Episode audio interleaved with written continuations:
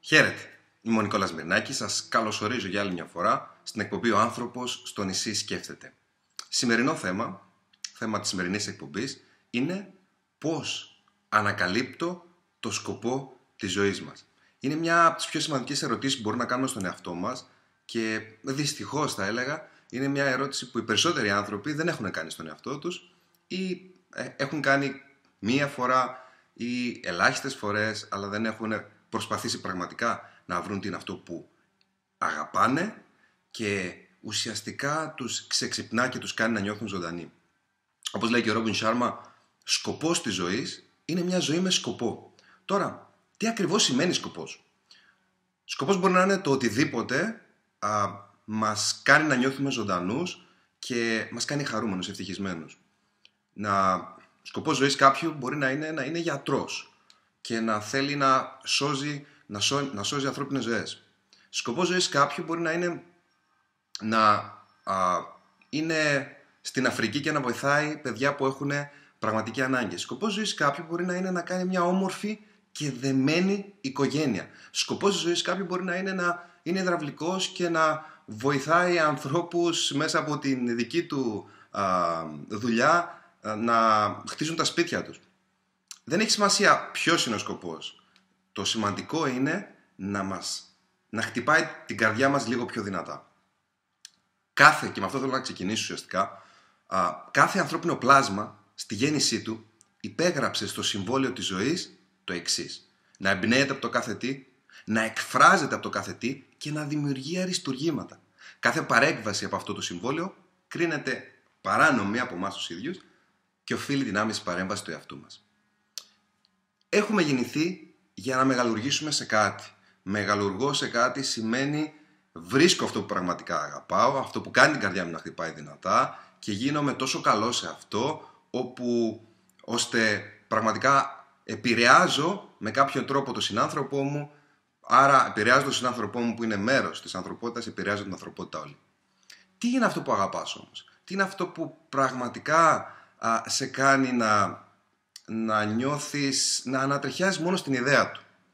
Ας δώσουμε ένα ορισμό του σκοπού. Σκοπός είναι αυτό που σε ξυπνά πριν από το ξυπνητήρι το πρωί, σε κάνει να απορείς πως περνάει ο χρόνος κατά διάρκεια της ημέρας και σε σπρώχνει να κοιμηθείς με ένα χαμόγελο κάθε βράδυ. Ίσως έχετε ακούσει την έκφραση αν αγαπάς αυτό που κάνεις δεν θα ξαναδουλέψεις ούτε μία μέρα στη ζωή σου.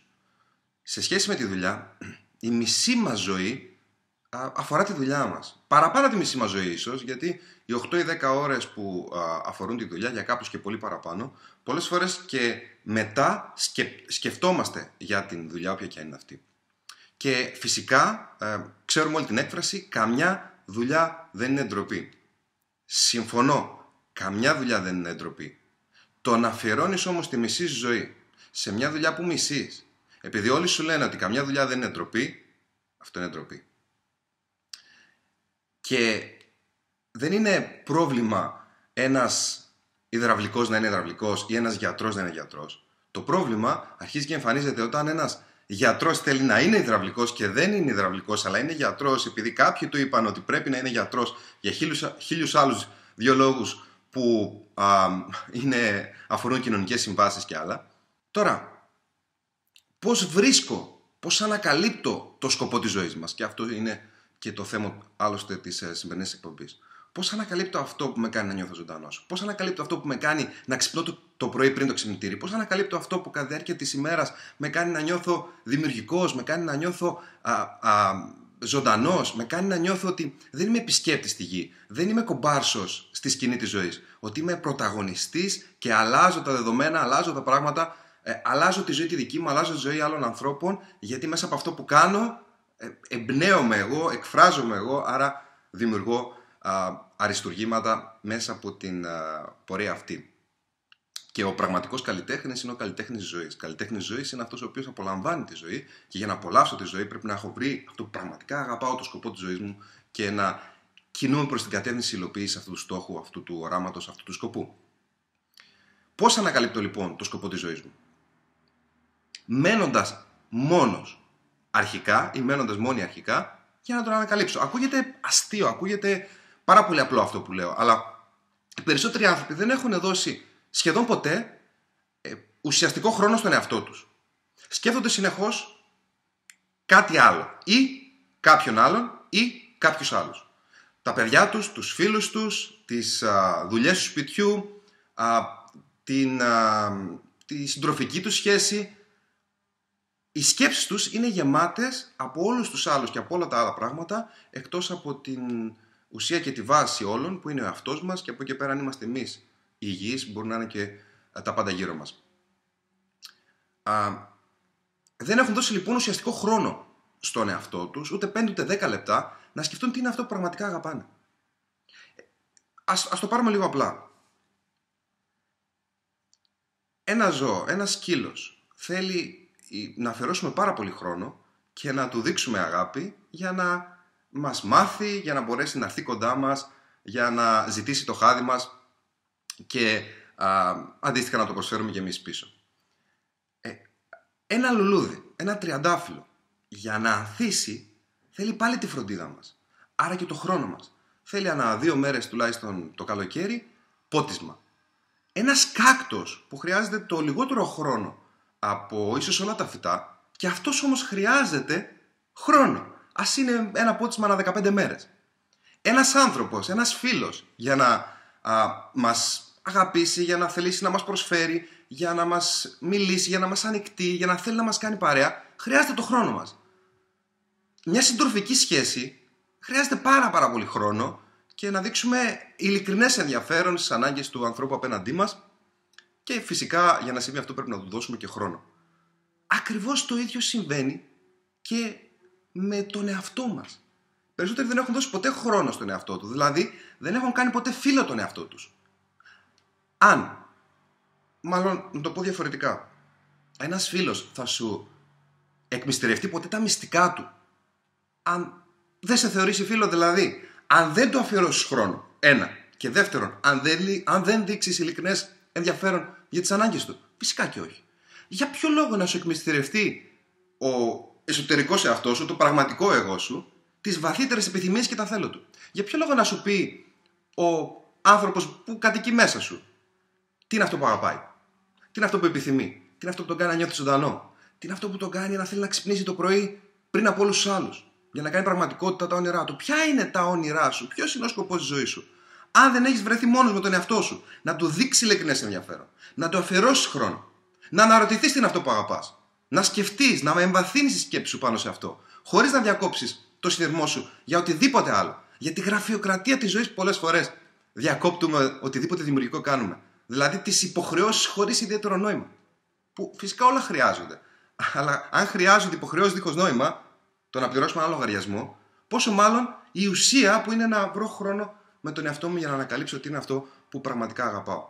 Γιατί λοιπόν να σου εκμυστηρευτεί τα βαθύτερα μυστικά του, δηλαδή τις βαθύτερες επιθυμίες και τα θέλω σου εαυτό σου, αν δεν το αφιερώσεις χρόνο; Άρα πάμε ανάποδα. Για να σου εκμυστηρευτεί τις βαθύτερες επιθυμίες και τα θέλω του, πρέπει να το αφιερώσεις χρόνο. Δηλαδή, να κάτσεις. Προτείνω, το ονομάζω σημείο δημιουργικής μοναχικότητας, που είναι ένα σημείο, μπορεί να είναι μέσα στο σπίτι σου. Αυτό που προτείνω είναι να είναι εκτός σπιτιού και κυρίως να είναι μέσα στη φύση. Γιατί η φύση σε βοηθάει να συγκεντρωθείς, χαλαρώνει το μυαλό σου.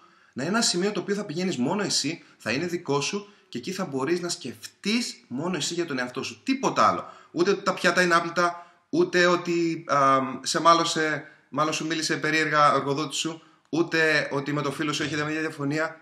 Τίποτα. Το μόνο που θα σκεφτείς είναι τι θέλεις, τι αγαπάς και α, πράγματα που αφορούν μόνο το στόχο, το όραμά σου, το σκοπό της ζωής σου.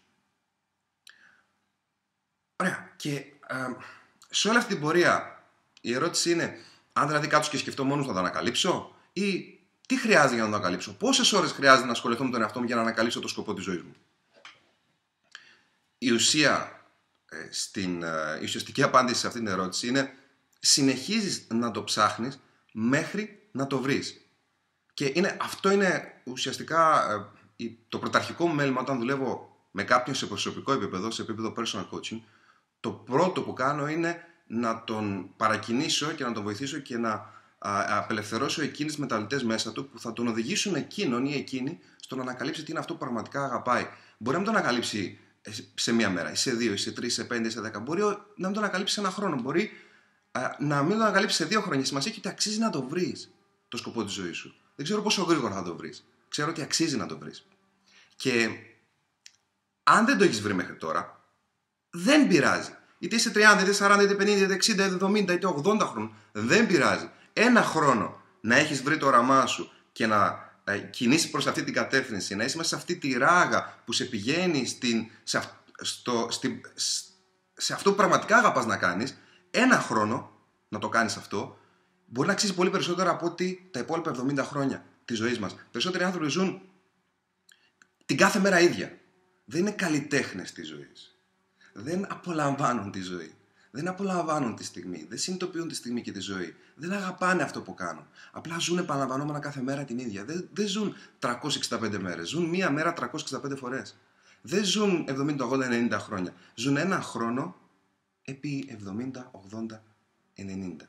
Γιατί, γιατί δεν έχουν πραγματικά ανακαλύψει αυτό που αγαπάνε, το σκοπό της ζωής τους. Αυτό που τους ξυπνάει το πρωί. Αυτό που τους κάνει να απορούν πώ πέρασε, πώς περνάει ο χρόνος κατά τη διάρκεια της ημέρας αυτό που τους κάνει να πηγαίνουν για ύπνο με ένα χαμόγελο και να λένε έρχεται η επόμενη μέρα για να συνεχίσω να κάνω αυτό που πραγματικά αγαπάω.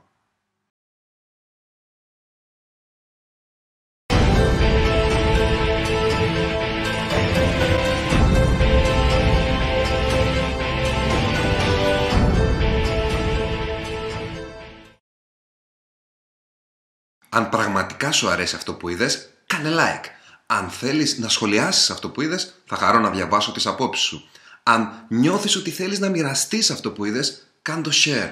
Αν δεν θέλεις να χάνεις εκπομπή ή βίντεο, κάνε subscribe. Αν σου αρέσει η φιλοσοφία του ανθρώπου στο νησί, γίνε συνδημιουργός της κάνοντας like στη σελίδα του στο facebook. Αν θέλεις να λαμβάνεις τις συμβουλές, τα αποφθέγματα και τις εκπομπές του ανθρώπου στο νησί, κάνε εγγραφή στο newsletter στο islandofman.me. Σε κάθε περίπτωση μην ξεχνάς ότι η επιτυχία θέλει υπενθύμηση και θα με θυμηθείς όταν πετύχεις, αλλά και ότι η προσωπική ανάπτυξη είναι σπουδαιότερη μορφή επανάστασης. Ευχές για μια αριστούργηματική ζωή.